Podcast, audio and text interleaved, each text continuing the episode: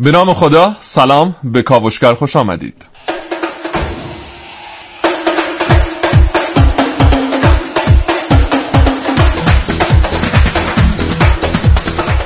موضوع امروز ما هم در مورد برنامه نویسی هست. برنامه نویسی در ایران و سایر نقاط جهان.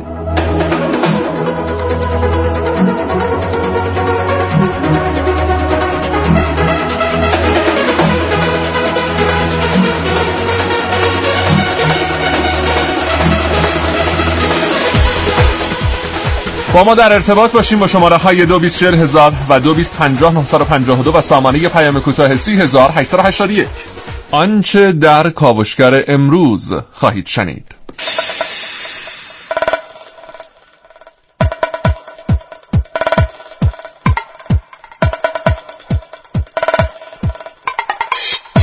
دستور دادن به اعداد تا بینهایت در برنامه که من امیر حسین بیگپور.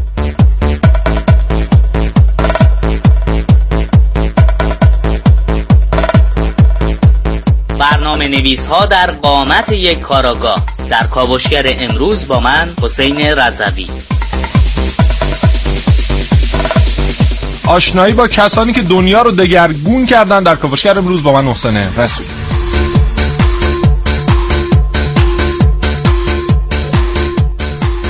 و من حامد مشکینی در برنامه امروز کاوشگر با آقای مهندس مسعود تاجفرد کارآفرین حوزه IT و آقای مهندس حمید فدایی کارشناس و متخصص digital marketing صحبت خواهم کرد.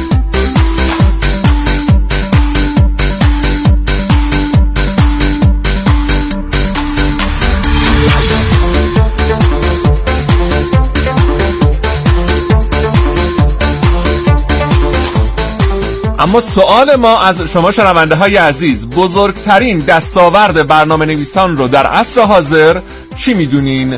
دو بیست هزار و دو بیست پنجاه و سامانه پیام کوتاه سی هزار هشتصد و هشتاد و یک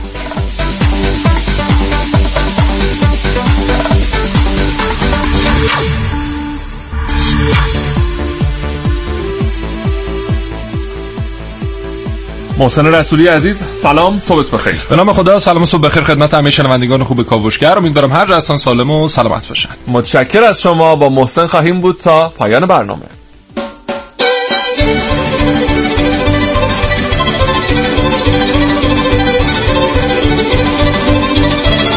کاوشگر.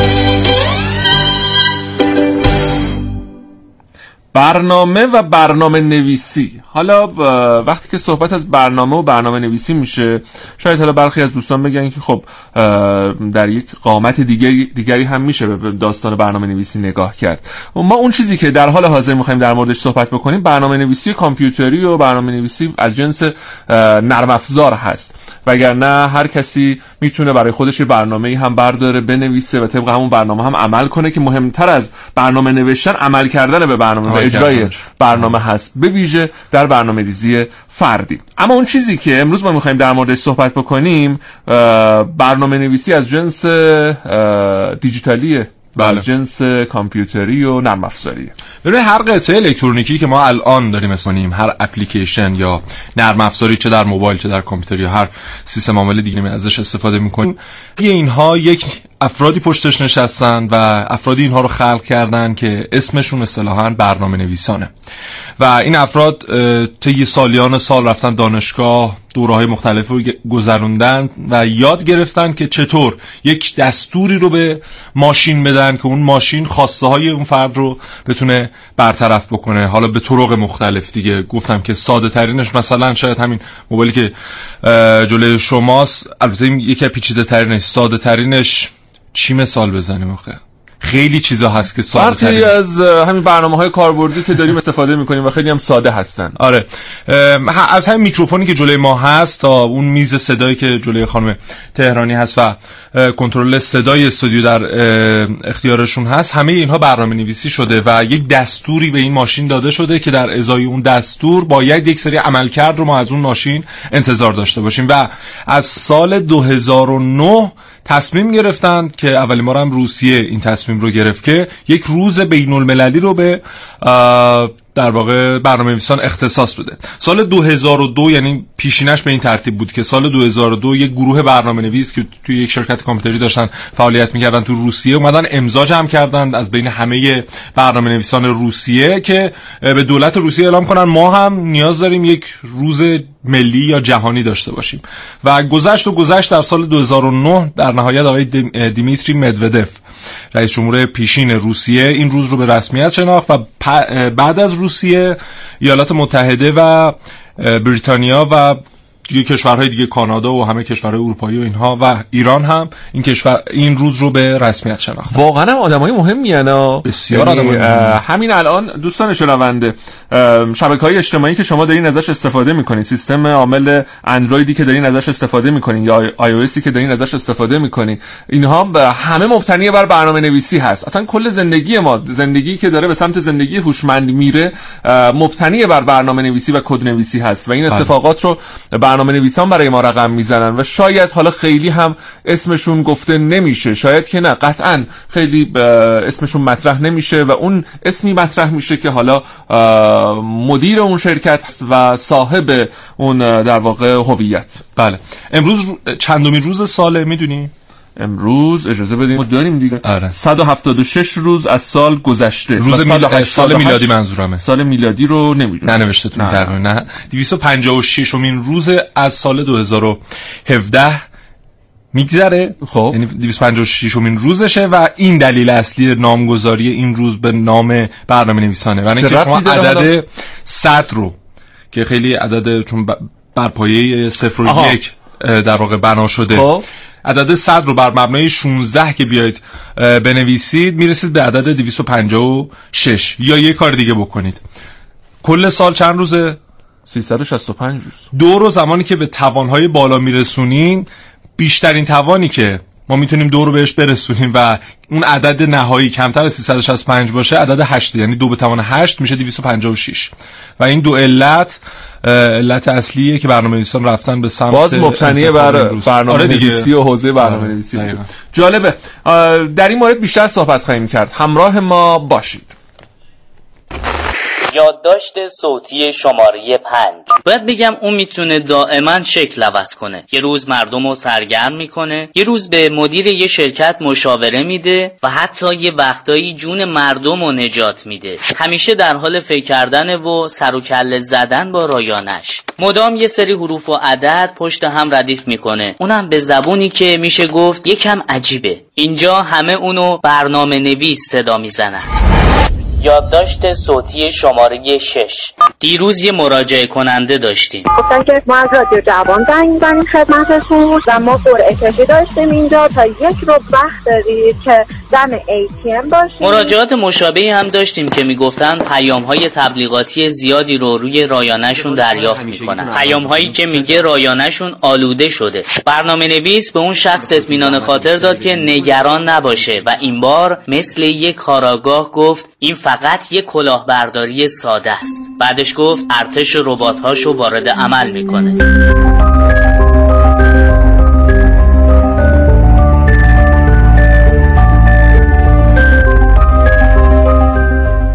راجر اندرسون مشاور مخابرات و صاحب یک شرکت مخابراتی به پشتوانه توانایی برنامه نویسیش ربات رو در اختیار داره که صداشون به قدر کافی شبیه انسانه. وقتی پیام هایی به ظاهر واقعی از پشتیبانی سیستم عامل رایانش دریافت کرد متوجه موضوع کلاهبرداری شد و همین شد که ربات هاشو برنامه نویسی کرد. برنامه نویس تو مرحله اول یکی از ربات برای تماس های تلفنی کلاهبردار فعال کرد. ربات موفق شد کلاهبردار رو متقاعد کنه بیشتر از پنج دقیقه با اون صحبت کنه. تو مرحله بعدی برنامه نویس صد بار به طور همزمان با 20 شبکه با شماره مزاحم تماس گرفت و ربات ها رو فعال کرد. طوری که کلاهبردارها کلافه شدند ربات ها تو مراحل بعد 500 تماس و 300 تماس دیگه به طور همزمان برقرار کردند و کاری کردن شماره تلفن کلاهبردارها از رده خارج بشه. همه اینها تو زمانی حدود 20 دقیقه و به کمک برنامه نویسی انجام شد. هر کسی ممکنه تماس تلفنی از طرف کلاهبردارها دریافت کرده باشه. کسایی که قصد دارن بد افزارهایی رو روی رایانه شما نصب کنن یا جزئیات شماره کارت اعتباریتون رو سرقت کنن. یه برنامه نویس این بار می‌تونه مثل یه کاراگاه به کمک ما بیاد. اونم با نوشتن چند خط به زبان رایانه ها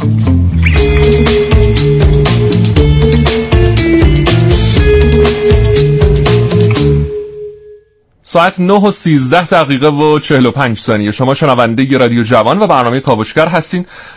سوال ما از شما شنونده های عزیز این بود که بزرگترین دستاورد برنامه نویسان رو در عصر حاضر چی می‌دونین؟ لطف کنید به شماره های ما دو هزار و دو و سامانه پیام کوتاه 3881 پیامک ارسال کنید. محسن ارتباط ما برقرار شده با بله. آقای مهندس حمید فدایی کارشناس و برنامه نویس و از متخصصان برجسته digital marketing در ایران. آقای فدایی سلام بر شما روزتون بخیر. سلام روزتون بخیر. متشکر از شما. آقای فدایی برنامه نویسان چطور سبک زندگی رو سبک زندگی حال حاضر دنیا رو تغییر دادن و اساسا چه نقشی در زندگی روزمره مردم دارن؟ ببینید برنامه نویسان اگر ما بخوایم بریم به گذشته برنامه نویس یعنی از کی ما برنامه نویس ها تاثیر گذاشتیم توی زندگی آدم ها این زمان برمیگرده به شاید پنجاه سال گذشته. و اینکه زبان بیسیک زبانهای بسیار پیش پا افتاده ولی کارا. این اتفاق و این تاثیر ما از جایی میگیم که در واقع اینترنت وارد خونه ها شد و این تاثیر و ضریبش بسیار افزایش پیدا کرد. یعنی اگر بله. ما استفاده زبان و زبان برنامه نویسی رو بخوایم ضریب بندی کنیم شاید ده سال گذشته در ایران. در ایران سه سال گذشته یک جهش بسیار عجیبی و بسیار در واقع ضریب بالایی اتفاق افتاد و این به دلیل وجود و حضور اینترنت توی خونه ها و در دسترس مردم بود. یعنی حضور اپراتورها و بحث اینترنت باعث شد که از این طرف برنامه نویس ها و کسب و کارها تصمیم بگیرن که بسیاری از کارها رو بیان ساده کنن و بیان در دسترس قرار بدن. اگر ما میگیم آور بانک اگر ما میگیم نرم افزار همراه بانک اینها چیزای یکی از دستاوردها بود و یکی از مراحل توسعه و حضور برنامه نویس ها و محصولاتشون توی زندگی مردم بله. محسن جان بفهم بله بنده عرض سلام دارم خدمتتون آقای مهندس. سلامت باشین روزتون بخیر. زنده باشید همچنین. آقای مهندس استیو جابز معتقد بود که همه مردم دنیا باید زبان برنامه نویسی رو یاد بگیرن. من خودم به شخص مبانی کامپیوتر رو زمانی که در دوره لیسانس پاس کردم به سختی پاسش کردم. واقعا به دشواری فراوان پس از چندین بار افتادن پاسش کردم. حالا اگر منو ایزوله کنی منو بفرستی مثلا سیاره زحل باقی مردم دنیا این هفت میلیارد جمعیت جهان آیا واقعا می‌تونن همشون زبان برنامه نویسی رو یاد بگیرن؟ تصور می‌کنم داستان برنامه نویس بودنه یا زبان برنامه نویسی دانستن دو قسمت داره. یکیش الگوریتمشه.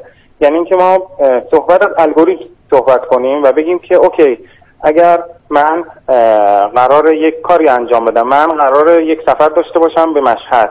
بله. پس من باید برم به نقطه آ بعد نقطه آ با وسیله X حرکت کنم به سمت ترمینال. ترمینال با هزینه X تومن به وسیله چنان سرویسی برم مسافت ایگرگ رو رد کنم و برسم به مقصد. این فرایند و این اتفاق میشه الگوریتم. اینکه همه آدم ها الگوریتم داشته باشن این اتفاق خیلی اتفاق خوبیه. یعنی باعث میشه که یک سری کارها و در واقع ما میگیم کتابخونه داشته باشی توی ذهنت. یعنی چی؟ یعنی استفاده از تجربه دیگران. یعنی اگر یک شخصی میاد به من میگه که من 200 هزار تومان در یک بانک قرار دادم و این اتفاق برام افتاد این اتفاق برای من یه تجربه میشه و یک قسمت از ذهن منو تشکیل میده که اگر من با مبلغ 200 تومن و جایی به نام بانک خواستم کار کنم مراجعه کنم به این تجربه و ببینم که خب چه نتیجه ای داشته پس بتونم دوباره استفاده کنم ازش. اگر نتیجه خوبی داشته پس این مسیر رو دوباره طی کنم. اگر مسیر اگر نتیجه خوبی نداشته ازش درس بگیرم و یک اتفاق دیگر رو تجربه کنم که بله. اون کتابخونه رو تکمیل کنم. پس اینکه ما بگیم okay مثلا همه آدم ها زبان C بدونن یا زبان PHP بدونن از دید من دید درستی نیست. ولی دید منطقیش باعث چرا؟ چون که کار کاربردیش خیلی بالاتره نسبت بله. به اینکه زبان برنامه نویسی من زبان برنامه نویسی نمی‌تونم به یک زن خاندار نمی‌تونم زبان برنامه نویسی یاد بدم. شدنیه. ولی خب داستان بحث در واقع دغدغه اون شخص نیست. ولی دغدغه حل مشکلات دغدغه منطقی حل کردن مشکلات و استفاده از تجربه فکر می‌کنم که دلیل اصلی اون صحبت بوده. بله. یعنی اون برنامه مندیه باید در زندگی هممون باشه. حالا لزومی هم نداره که حتما ما برنامه نویسی از جنس شما رو بدونیم. اما سوالی که اینجا مطرح هست آقای مهندس فدایی اینه که در حال حاضر بزرگترین برنامه نویسای دنیا چی کار می‌کنن؟ روی چه پروژه هایی کار می‌کنن؟ و قراری که در آینده چه اتفاقاتی بیفته؟ درسته. ببینید الان ما مثلا اگر بخوایم رنکینگ برنامه نویس ها رو بخوایم خارج کنیم قبلا برنامه نویس ها رو توسط زبان برنامه نویسی که اختراع می‌کردن میشناختن و یا توسط الگوریتمی که اختراع می‌کردن میشناختن یا از لحاظ در واقع LOC یا تعداد خط کدی که تایپ می‌کردن و مینوشتن رده بندی می‌کردن. ولی الان تبدیل شده به در واقع استفاده و خلاقیت توی استفاده از این زبان برنامه نویسی یعنی اگر ما میگیم که زبان سی مال 20 سال پیش هست ولی همین الان در سال 2017 زبان سی دومین زبان محبوب جهانه. یعنی چی؟ یعنی اینکه آن حذف نمیشه بلکه خلاقیت ها عوض میشه. یعنی اگر تا دیروز شما در مورد برنامه نویسی روی پلتفرم جاوا گوشی های قدیمی که مثلا بودن صحبت می‌کردیم که اون از خانواده سی هستن. امروز ما میایم با C میایم چیکار می‌کنیم؟ ما میایم عابربانک و در واقع سیستم عامل نرم اف- نرم افزار سیستم عامل عابربانک رو می‌نویسیم. پس این توسعه و این باعث میشه که خب پس آدم ها لازم نیست. درسته یک سری آدم های پیشروی داریم که دارن زبان اختراع می‌کنن. یعنی مثلا ما زبانی به نام زبان Go داریم زبانی به نام R داریم. این زبان ها خیلی خیلی سنشون پایینه. به دلیل اینکه جدید اختراع شده به دلیل اینکه syntax شون یا اون ادبیاتشون می‌خواسته ساده تر باشه روانتر باشه پرفورمنس کارایی و سرعتشون. یعنی اگر ما مثال بزنیم بگیم دو تا برنامه رو شما دو روی دو تا موبایل اجرا کنید اونی که سرعتش بالاتره در واقع کارایی بهتری داره و مردم بیشتر بهش رغبت دارن. این ممکنه دو تا تکنولوژی نوشته شده باشه و دو روش حتی. یعنی ممکنه با یک تکنولوژی ولی با دو روش و همون الگوریتمی که خدمتتون گفتم نوشته شده باشه. پس توسعه و در واقع آینده این برنامه نویس حالا فارغ از اون نرخی که دارن که ما اسمشو بذاریم ده درصد دارن زبان تولید می‌کنن و زبان اختراع می‌کنن. بله. 90 درصد آدم ها دنبال استفاده جدیدتر از زبان ها. وجود هستن. دانش شخص دانش داره.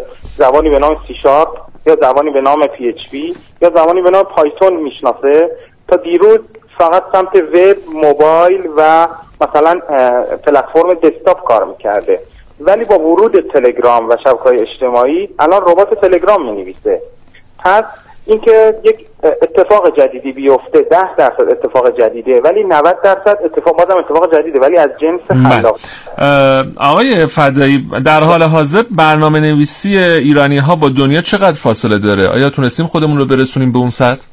اه، جالبه بدونید که فاصله برنامه نویس های ایران خیلی کمه نسبت به بقیه تکنولوژی ها یا بقیه دستاورد ها این اتفاق هم دلیلش همون دلیلی که گفتم که چی شد که برنامه نویسی و اون توسعه اتفاق افتاد دلیلش ورود اینترنته یعنی چی؟ یعنی اینکه ما الان هیچ برنامه نویسی وجود نداره که چند تا سایت معروف معروف برنامه نویسی و حل مشکل برنامه نویسی رو نشناسه. به این دلیل که شخص دیگه فارغ از کتاب سایت خاصی و یا شخص خاصی استاد یا معلم شروع می‌کنه به برنامه نویسی صفر تا صد برنامه نویسی رو آنلاین یاد می‌گیره.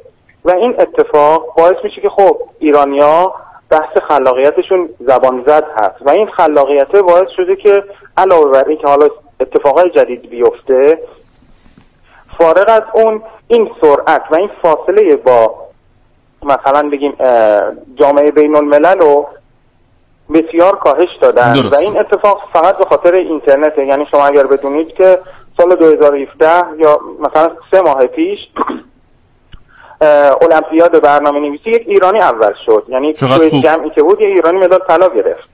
و ایرانی ها رتبه خوبی دارن در خب. مورد اینکه یعنی از سال 1992 ایران داره تو المپیاد المپیاد برنامه نویسی شرکت می‌کنه و مدال میاره مدال برنز نقره و طلا به دست آورده. بله. چقدر خوب چقدر خوب. امیدواریم که این برنامه نویسان زبده هم همچنان در ایران بمانن و ما بتونیم ازشون بهترین استفاده رو ببریم و بتونیم برنامه نویسی رو خیلی کاربردی تر در عرصه زندگی مردم باز بیش از این ببینیم. ممنون از شما آقای مهندس. حمید فدایی که در این گفتگو شرکت کردیم. سلامت باشین. روزتون بخیر. خدا نگهدار. خدا خدا حافظ. شما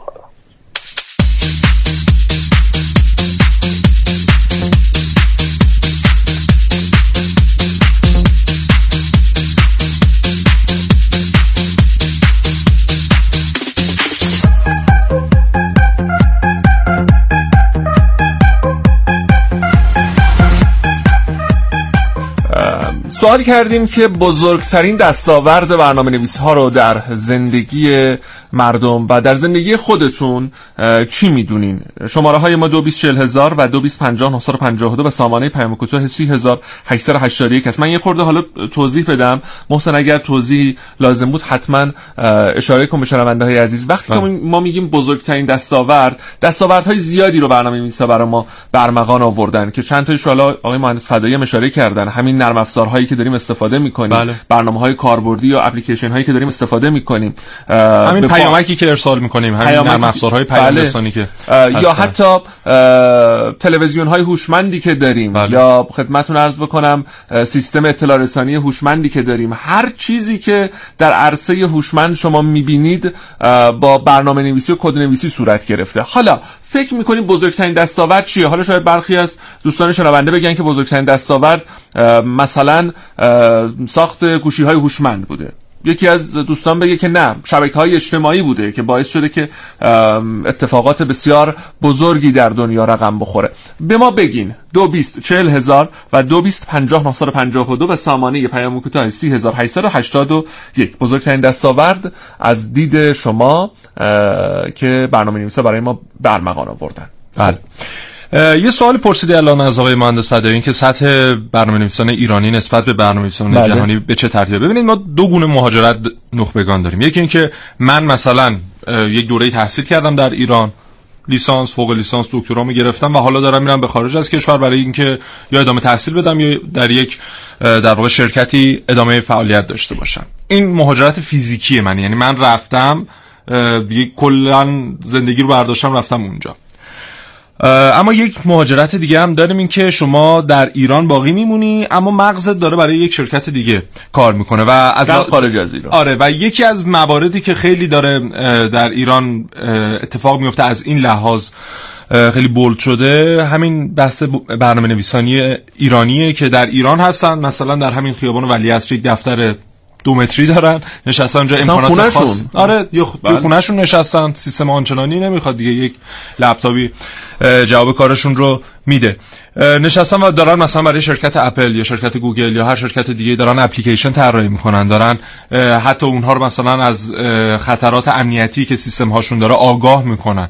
و خب این هم یک نمونهش دیگه. یعنی ما باید سعی کنیم خودمون شرکت های مثل مثلا اپل و گوگل و مایکروسافت و اینها داشته باشیم تا مثلا برای خودمون که حالا وزیر امور ارتباطات هم بعد از این تحریم هایی که صورت گرفت گوگل و اپل عنوان کردن که می‌خوایم مثل کره جنوبی یه کاری بکنیم به کمک برنامه نویسان که عملا حالا ارتباطمون رو ارتباطی که در زندگی داریم با گوگل با اپل کم و کمتر بکنیم و بتونیم این داستان روی خورده بومی سازی بکنیم. ببین خیلی جالبه. مثلا ما خب این همه کاربر ویندوز در کشورمون داریم. این همه کسانی که دسترسی دارن به کامپیوتر. اما یک سیستم عامل بومی هنوز نتونستیم برای خود طراحی بکنیم. خیلی اقدام ها شده. اما هیچ به نتیجه نهایی مطلوب نرسیده که من الان مثلا روی لپتاپم بیام اون سیستم عامل رو نصب کنم ازش استفاده بکنم و خیلی بومی باشه. تمام نیازهای من رو اونجوری که من می‌خوام برطرف بکنه.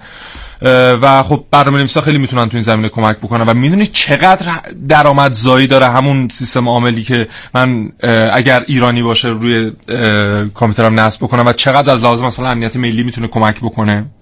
برای اینکه همین ویروس هایی که میاد همین در واقع باج افزارهایی که گاهن هم چند وقت پیش یک دو ماه پیش یکی دیگهش منتشر شد در دنیا. اگر شما سیستم عامل بومی داشته باشید خب امن هستید در برابر این باج افزارها و ویروس ها اما اگر نداشته باشید اگر مثلا از ویندوز دارید استفاده می‌کنید دسترسی اون باج افزار به سیستم عامل شما خیلی بالاست و هر لحظه ممکنه شما هر چه اطلاعات در چندین سال گذشته ذخیره کردید رو در یک ثانیه از دست بدید. با اینکه برنامه نویسان خیلی خوبی هم داریم و شاید اینجا بحث مدیریت کردن این برنامه نویس ها به میون میاد. شاید بحث این که یه خورده باید سر کیسه رو شل بکنیم براشون. شاید باید بهای بیشتری رو بدیم. شاید باید پول خوبی رو بهشون بدیم تا اینکه به جای اینکه حالا بشینن توی خونهشون برای شرکت مایکروسافت برنامه نویسی بکنن برای ما برنامه نویسی بکنن و بهترین کارایی رو ما بتونیم در همش هم خودمون داشته همش هم جنبه مالی نیست. ببین من نگاه می‌کردم حقوق و دستمزد یک برنامه نویسی که مثلا داره توی IBM کار می‌کنه یا مثلا توی همین گوگل یا مایکروسافت داره کار می‌کنه اینها range یا میانگین 10 تا شرکت برتر فناوری رو بررسی کرده بودن و حقوق برنامه نویسانشون رو اومده بودن میانگین گرفته بودن. بین 87 تا 130 هزار دلار در یک سال اینها درآمد دارن. و آنچنان درآمد بالایی برای یک مهندس نرم افزار نسبت به سایر مهندسی ها نیست. پس ما همین درآمد رو شاید همین الان هم داریم برای این برنامه نویسان فراهم می‌کنیم. اما اون بستری که اینها بیان سیستم عامل بومی طراحی بکنن.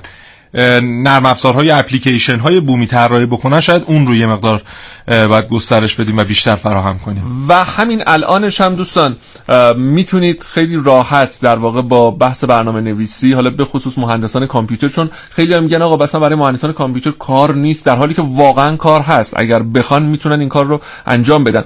ما فکر کنم پارسال بود که در برنامه نقشه گنج مهمانی داشتیم. مهمان سی ساله ای که خیلی هم حالا به قیافشون نمیمد سی ساله باشن. آدم فکر می‌کنیم مثلا 20 سال 22 سال داشته باشن. بله. با هم صحبت کردیم. یکی از مبتکران خوب کشورمون بود. ایشون دیپلم بودن.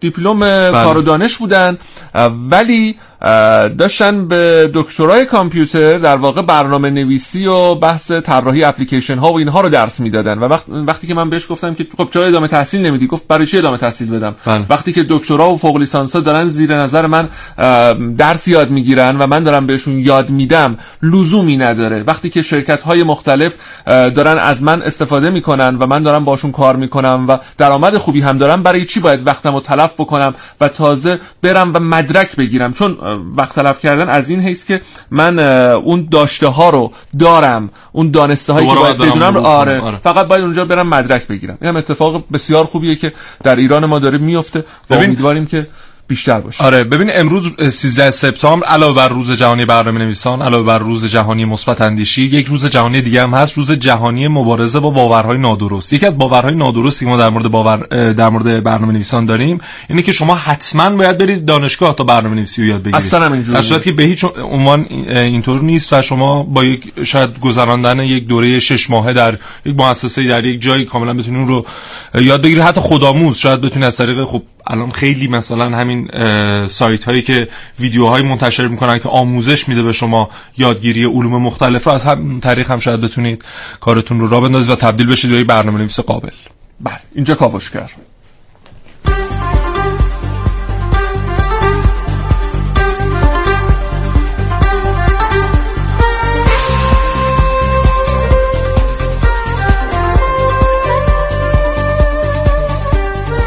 9 و 32 دقیقه و 4 ثانیه. تهران رادیو جوان کاوشگر. اما بریم سراغ صدای گرم شما و پیامک های شما که ازتون پرسیدیم. بزرگترین دستاورد برنامه نویسان رو در زندگی خودتون در چی می‌دونین؟ شماره های ما 224000 2250 و سامانی پیام کوتاه ما 30881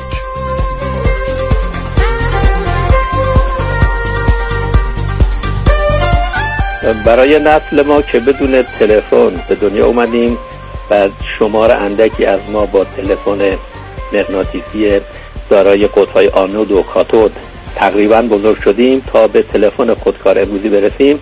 همانطوری که چرخ مهمترین اختراع نسل بشر تلقی میشه خود برنامه صفر و یک و اختراع و کشف کامپیوتر در واقع و برنامه اینترنت مهمترین دستاورد این سیستم برنامه نویسی باید تلقی بشه.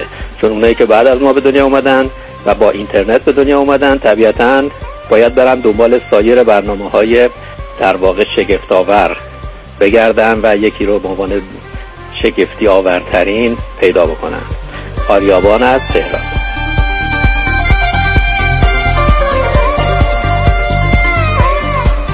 آقای محمود خاکسار گفتن که به نظر من برنامه نویسی یک انقلاب بزرگ در سیستم های الکترونیک و کامپیوتر بود.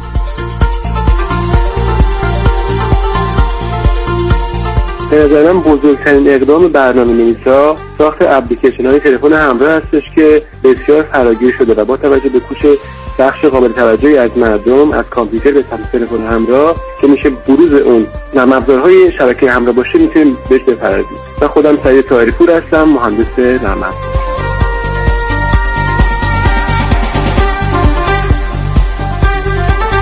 متشکر از شما آقای تاهری پور آقای محمد رئیسی از دزفول گفتن که سلام تغییر سیستم عامل ها از نوشتاری به مولتی مدیا مثلا جایگزینی ویندوز به جای DOS در سیستم ها و به دنبال اون به وجود اومدن اینترنت.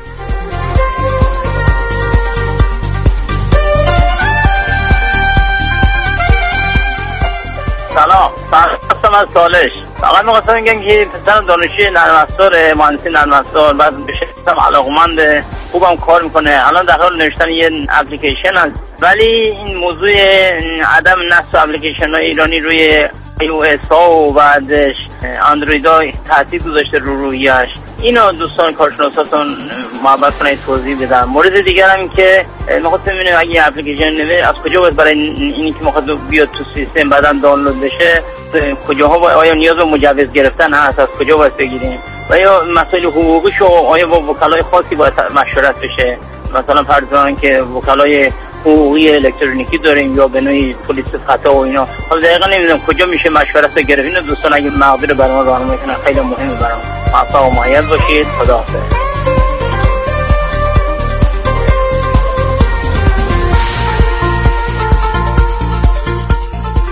اینکه حالا چه مجوزهایی رو شما باید بگیرین هر اپلیکیشنی خب نیازمند اینه که به هر حال یک سازمانی یک شرکتی پشت داستان باشه. به ویژه اپلیکیشن هایی که خیلی خیلی در عرصه مثلا فروشگاه های اینترنتی یا خدمتون عرض بکنم سایت های اینترنتی دارن فعالیت می‌کنن. که خب اون هم مجوزهای خاص خودش رو داره که باید از وزارت صنعت و معدن و تجارت این مجوزها رو دریافت کرد مثل نماد اعتماد الکترونیکی مثل پروانه کسب و کار مجازی که اینها رو باید در واقع دریافت بکنیم و بعد وارد عرصه فعالیت در زمینه اپلیکیشن ها بشین و از طرفی این رو هم من بگم که در حال حاضر شما می‌تونید با کمک شتاب دهنده ها اگر ایده ای دارین یا اگر برنامه نویس هستین و دوست دارین که در ایده ها مشارکت بکنین در طراحی و. طراحی اپلیکیشن ها و برنامه های کاربردی باشین می‌تونین از طریق شتاب دهنده ها وارد عمل بشین و در یک گروه هایی که تشکیل میشه طرحهای حالا دیگران یا خودتون رو به اجرا در بیاریم و در این گروه باشید و اینکه در مورد بحث تحریم ها تحریم هایی که شرکت هایی مثل اپل و گوگل انجام دادن و تأثیری که بر روی برنامه نویس های ما گذاشتن حالا گروه کاوشگر در طی هفته های آتی برنامه ای رو انشالله در نظر خواهند گرفت و خیلی تخصصی به این موضوع نگاه می‌کنن. یکی از دوستان هم پیامک ارسال کرده گفته که سلام از نظر من خود برنامه های برنامه نویسی مثل C++ یا C بزرگترین دستاورد هستن که با اون میشه هر برنامه ای رو نوشت.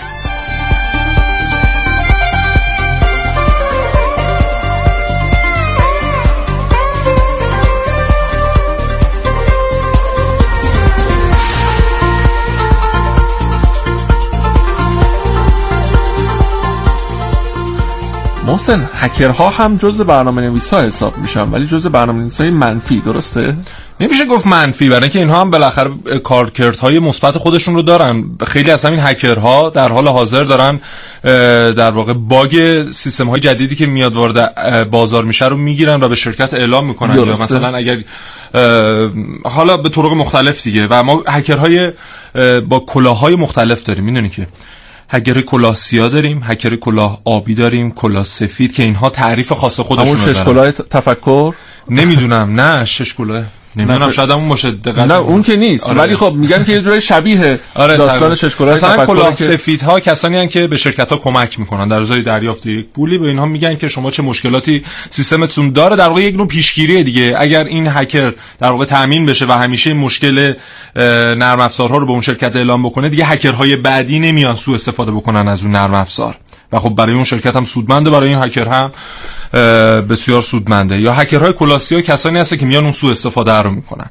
یا هکرهای کلاهی کسانی هستن که حسابا رو خالی می‌کنن. یا آره. مثلا شبکه های اجتماعی افراد مختلف رو صفحه های اجتماعیشون رو هک می‌کنن. مثل همین دیروز که صفحه اجتماعی مهدی تارمی قبل از بازی پرسپولیس الاهلی هک شده بود از طرف حالا یکی از هواداران تیم الاهلی عربستان که واقعا هم خب جالب بود. و همین تارمی هم اومد و گل زد و خدا رو شکر پرسپولیس به عنوان نماینده ایران به مرحله بعد صعود کرد. دو سه بار تا حالا اه، عربستانی هم اکثرا هستن. اومدن مثلا صفحه برخی افراد مشهور رو در ایران هک کردن اما هکرهای ایرانی همیشه رو دستشون اومدن و خیلی زود اون مشکل و نقیصه رو کلا سایت. ها و صفحات اجتماعی رو خوب هک می‌کنیم. اون هم حالا صفحاتی که توهین کنن. خدای نکرده به یک ایرانی یا به ساحت ایرانیان خب هک می‌کنن و حالا این هم از اون هک های دوست داشتنیه. و می‌دونی که در واقع یه نکته می‌خواستم بگم یادم رفت. من ازت پرسیدم پرسپولیسی هستی استقلالی اصلا بحث عوض کردی. معلوم بود پرسیدی؟ پرس-؟ آره پرسیدم. نشیدم. باور میشه این سوال من نشیدم؟ احتمالاً استقلالی هستی برای همون نشنیدی نه بابا نه فرقی نمی‌کنه. آره تیم همین که واقعا صعود کرده به ما هم تبریک میگیم. به هواداران پرسپولیس داخل پرانتز شد دیگه. داستان برنامه نویسی و تبریک به پرسپولیسی ها و جامعه فوتبال. فهمیدم. چی می‌خواستم بگم؟ ببخشید میونه کلمه وارد شدم.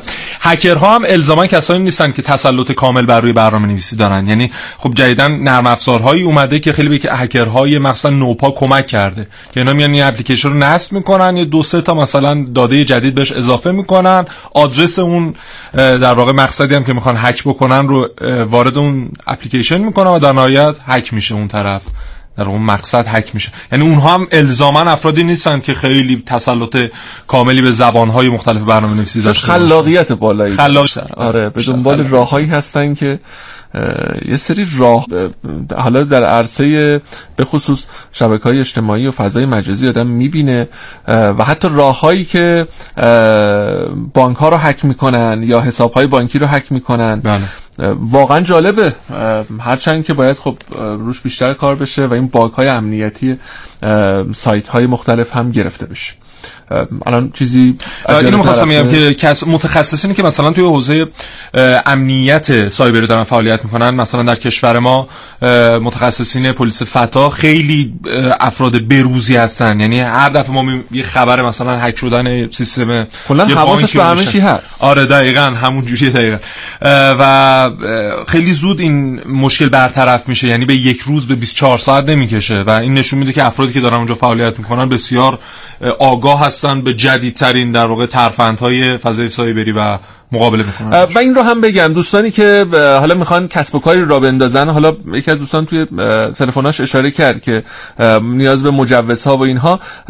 اصولا نیازی به مجوز از پلیس فتا نیست. اما یک سری دستورالعمل هایی هست. یک سری خطوط قرمزی هست. یک سری قوانینی هست که بهتره برین در سایت پلیس فتا این رو مطالعه بکنین. و حتی اگر نیاز به مشاوره باشه قبل از راه انداختن کسب و کار خودتون قبل از راه انداختن یه اپلیکیشن یا برنامه کاربردی بریم و ازشون مشاوره بگیرین و اتفاقا خیلی خوب هم مشاوره میدن نظر میدن و بهتره. کمکتون می‌کنه. برای پیشرفتتون برای پیشبرد کارتون خیلی خیلی کمک میشه. ساعت 9 و 42 دقیقه و 6 ثانیه.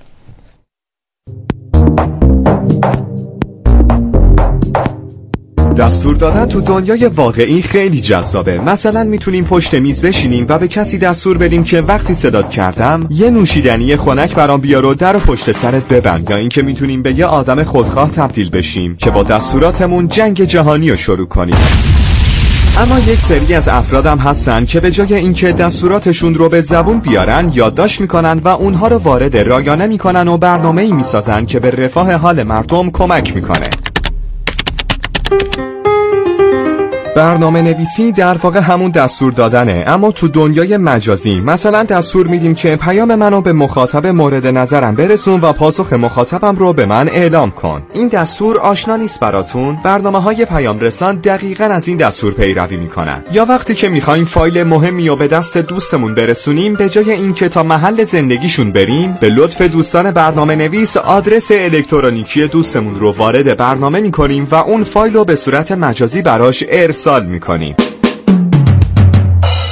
اما جدیدن این برنامه نویسی ها یه تحول بزرگی رو تو زندگی هممون ایجاد کرده. قبلا اگر می‌خواستیم یه مسافتی رو طی کنیم باید دنبال تاکسی میگشتیم. ولی الان به لطف برنامه نویسای عزیزمون تو خونه میشینیم و درخواست می‌کنیم که تاکسی جلوی در خونه بیاد دنبالمون. و قبلا راننده اون خودرو هر چند دقیقه یه بار باید سرعتشو کم می‌کرد و از آبرای محترم آدرس می‌پرسید. اما الان بازم به لطف دوستان برنامه نویس برنامه مورد نظرش رو باز می‌کنه و در سریع ترین زمان ممکن به بهترین آدرس برای رسیدن به مقصد دست پیدا می‌کنه. به لطف دوستان برنامه نویس و برنامه هاشون سنگینی بعضی از کارها در دنیای واقعی کم شده و می‌تونیم اون کارها رو در دنیای مجازی به شکل ساده تری انجام بدیم.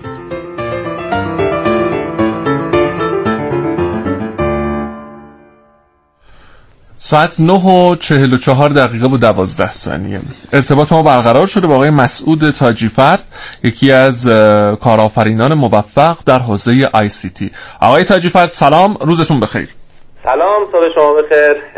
سلام عرض می‌کنم به شما و تمام شنوندگان خوب برنامهتون و برنامه نویسای عزیز که البته احتمالا خیلیاشون خواب هستن الان چون برنامه نویسا معمولا شبا تا دیر وقت بیدارن معمولا صبح یه خورده دیر بیدار میشن. سلام. یه خورده که نه فکر کنم همون ساعت 12 اینا بیدارشن آره از یه خورده هم میگذره. نگاه کنیم همون ساعت دوازده. بله. اه، آقای رسولی بفرمایید. بله بنده عرض سلام دارم خدمتتون آقای مهندس. منم سلام عرض می‌کنم خدمت زنده باش. علت چیه اینقدر دیر میخوابن برنامه نویسا علتش اینه که خلاقیت در شب بیشتره. یکی از علتها شاید اینه اینقدر شب و آرامش و سکوت داره. خب کار برنامه نویسی یه کار سختی هست مثل شطرنج بازی کردن هست من مثال می‌زنم همیشه. آدم نیاز به تمرکز داره نیاز به این داره که آرامش داشته باشه. واسه همین برنامه نویسا خیلی از کارشون شبا انجام میدن. عجب. آره. بسیار. حوزه فعالیتتون الان در حال حاضر در چه اه، مواردیه؟ یعنی حالا این فکر می‌کنم کسب و کار شما هم از همین طریق دیگه درسته؟ تکنولوژی آموزشی هست بیشتر. بله و نرم افزارهای آموزشی تولید می‌کنیم. و به علاوه اپ تعدادی اپ هست که تولید می‌کنیم در زمینه های مختلف. پس تعداد زیادی برنامه نویس در مجموعه شما هستن. بله بله. من با تعداد زیادی برنامه نویس کار می‌کنم. برنامه نویسایی که قبلا اومدن با من کار کردن رفتن و الان جای دیگه مشغول به کار هستن و موفق هستن. فکر می‌کنم بیشتر از سی چل تا برنامه نویس تا حالا تو این چند سال باشون کار کردم از نظر مادی چقدر براتون سوداوری داره حضور در چنین حوزه ای اه، ببینید خب تعارف نداریم. الان توی این وضعیتی که هستیم و توی این دوره ای که هستیم کار آیتی و کار آیتی یکی از پردرآمدترین کارهاست توی کشور ما و توی همه کشورهای دیگه دنیا اگر دقت کرده باشین. توی تمام گزارشهایی که ارائه میشه معمولا برنامه نویسا جزء بیشترین حقوقهایی هست که توی نه تنها ایران توی کشورهای دیگه هم می‌گیرن. و فکر می‌کنم الان چه برنامه نویسا و چه افرادی که توی حوزه آی سی تی کارآفرینی می‌کنن جزء افرادی هستن که خب درآمد خوبی دارن توی کشور ما. خب آقای مهندس ما می‌دونیم که برنامه‌نویسای خیلی قابلی داریم در کشورمون و می‌دونیم که اینا بسیار خلاقن خیلی هاشون دارن برای شرکت خارجی کار می‌کنن. و خب گروه های کوچک برنامه نویس هم هستن که هر کدوم اومدن مثلا چندین اپ تا حالا طراحی کردن. بله. چرا؟ ما مثل شرکت های بزرگی که در حوزه آیتی دارن فعالیت می‌کنن و در حال حاضر پنج تا شرکت سودآور دنیا رو که میان بررسی می‌کنن بله. اینا هر پنج تاشون در همین حوزه دارن فعالیت می‌کنن. ما هم یک نمونه یا چند نمونه از این شرکت ها در کشورمون نداریم یعنی چرا این برنامه نویسان با هم جمع نمیشن و تبدیل بشن به یک غول حوزه IT مثل مثلا همین شرکت مایکروسافت یا گوگل یا. حالا شرکت های دیگه که هستن بله. بسیار ببین من به شما بگم که واقعا برنامه نویس های ما توی ایران کمی از برنامه نویس های به قول شما خارج از کشور و اونور آب ندارن واقعا یعنی شما اگر همین پنج تا غول زمینه تکنولوژی رو که فرمودید حساب بکنید همین مایکروسافت گوگل و شرکت های بزرگ دیگه تعداد زیادی از برنامه نویساش ایرانی هستن که بله. اه، خیلی هاشون از دوستان خودم هستن. اونجا رفتن و مشغول به کار هستن و واقعا جز افراد متخصص و صاحب سبک اون کمپانی ها هستن. بله. مطمئنا افرادی که ما توی ایران داریم و برنامه نویسانی که توی ایران داریم هیچی از اونها کم ندارن. خیلی واقعا توی خیلی از زمین ها ما جلو هستیم توی خیلی من مثلا همیشه من مثال زدم توی بانکداری الکترونیک ما واقعا جلو هستیم. از خیلی از کشورهای پیشرفته دنیا واقعا جلوتر هستیم. و خب توی ایران هم برنامه نویس ها هستن. دو, دو سه تا مشکل وجود داره به نظر من. یکی این هست که واقعا یه خورده ما از لحاظ تیم ورک و کار تیمی یکم ضعیف هستیم. واقعا این فرهنگ رو باید توی خودمون تقویت بکنیم که بتونیم کارهای تیمی انجام بدیم. بتونیم تیم های کوچیک کوچیک با همدیگه کار بکنیم و با همدیگه بتونیم یه تیم بزرگتری رو بسازیم. متاسفانه این یه خورده کمرنگ هست بین برنامه نویس های ما توی ایران. بله. و امیدوارم که روی این فرهنگی بیشتر کار بشه. و خب علاوه بر اون حمایت های کلان فکر می‌کنم دولتی باید بیشتر بشه از این سنت که البته خوشبختانه الان داره انجام میشه. به عنوان مثال معاونت فناوری ریاست جمهوری داره از شرکت های دانش که اکثرا توی حوزه آی سی تی هم هستن داره خوب داره حمایت می‌کنه. و فکر می‌کنم یکم دیگه صبر بکنیم شاید چند سال دیگه صبر بکنیم ما واقعا بتونیم چند تا از این قول ها رو هم تو داخل ایران درست بکنیم لاقل توی خاورمیانه حرفی برای گفتن داشته باشن. درسته. خب آقای مهندس یه مقدار بریم در چند سال آینده یه مقدار آینده برنامه نویسی رو با هم مرور بکنیم. آیا در آینده ماشین های خواهند اومد که بله. کار برنامه نویس رو انجام بدن و دیگه اصلا برنامه نویس ها بیکار آلیتشون آره محلی از عراق نداشته باشه و به بحث فلسفی بین افرادی که توی حوزه IC کار می‌کنن و افرادی که توی حوزه فلسفه علم کار می‌کنن. یه چیزی هست به اسم singularity منظور این هست زمانی که دیگه هوش مصنوعی اینقدر پیشرفت کرده که هوش مصنوعی از بشر جلو می‌زنه. خودش تصمیم بعضیا میگن تا سال 2040 بهش می‌رسه بعضیا بهش میگن تا سال 2080 به اون می‌رسیم. بعضیا میگن نه اصلا این قضیه نمی‌رسه به اینکه هوش مصنوعی از هوش بشر جلو بزنه. و استدلال های مخالف و موافق زیاد هست. بعضی میگن این اصلا خیلی خطرناکه. اگر یه روزی هوش مصنوعی از هوش بشر جلو بزنه بله. ممکنه باعث نابودی خود بشر بشه. بعضی بله. میگن نه. این اتفاقا به بشر خیلی بیشتر کمک می‌کنه به بشریت کمک می‌کنه.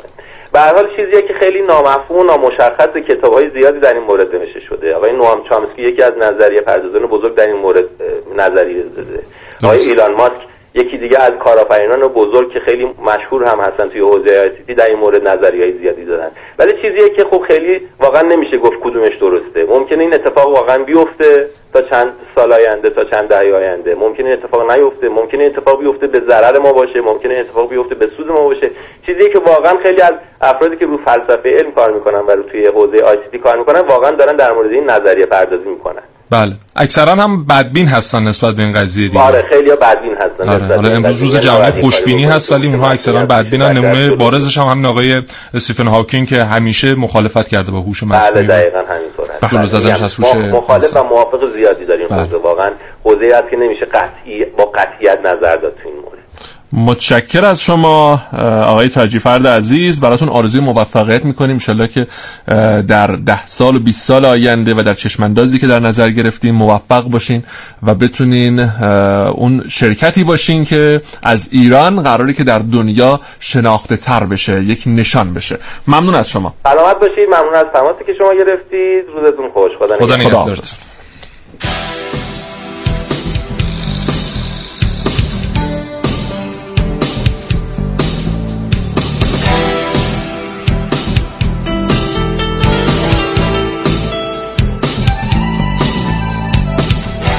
سلام. من مهدی قاسمی هستم از تهران تماس می‌گیرم.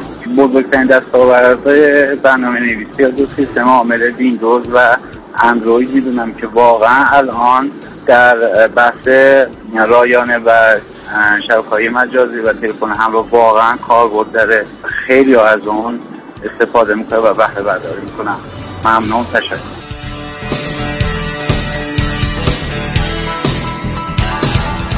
جباری هستم از احواز. به اعتقاد من قوی ترین کاری که تا به امروز در جهان توسط برنامه نویسان کامپیوتر انجام شده تولید برنامه ویندوز بوده. همچنین لینکوز و از این طریق فکر می‌کنم که تونستن که خیلی از برنامه های دیگر رو تولید بکنن. متشکرم.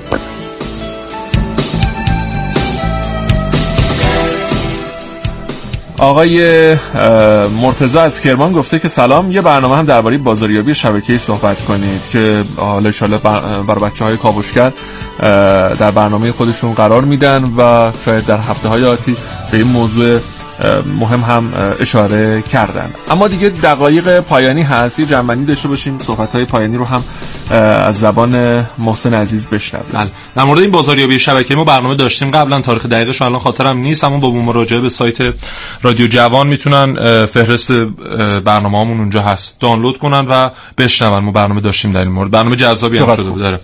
خب. اما برنامه نویسی حالا بخوایم جنبندی بکنیم. تمام حالا این شرکت های بزرگی که ما ازشون نام بردیم یا همه این اپلیکیشن های معروفی که الان مردم دنیا دارن ازشون استفاده می‌کنن و جمعیت کاربرانشون گاهن به دو سه میلیارد نفر هم می‌رسه.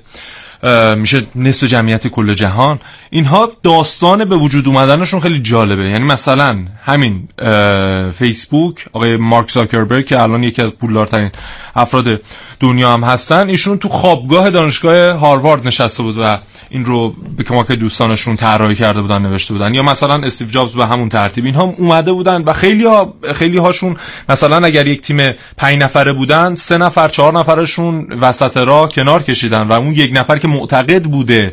مثلا سی سال پیش معتقد بوده 20 سال پیش معتقد بوده که این جواب خواهد داد. اون ایستاده و در نهایت هم به جواب رسیده پس نتیجه می‌گیریم که باید ممارست داشته باشین. باید با برنامه حرکت کنین و اگر کار تیمی داشته باشین که خیلی خوبه ولی کار تیمی که همه با هم باشن و همه هم قسم با یک برنامه چشمانداز درست حرکت بکنن چه بسا روزی میلیاردرهایی بشن که مثل آقای زاکربرگ یا مثل آقای بیل گیتس. بله. خیلی متشکر زنده باشید موفق باشید یه نکته دیگه هم بگم. یادت مثلا 10 سال پیش می‌گفتن هر کی بلد نباشه با کامپیوتر کار کنه در آینده دیگه آدم بی سوادی به حساب میاد.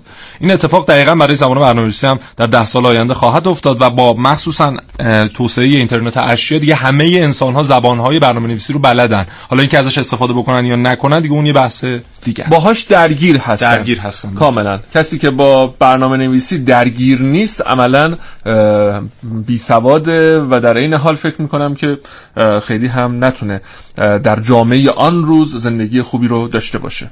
زندگی دیگه داره هوشمند و اسمارت میشه. بله. خیلی متشکر. موفق باشید. خدا نگهدار متشکر از همراهی شما عزیزان. پایان کاوشگر امروز.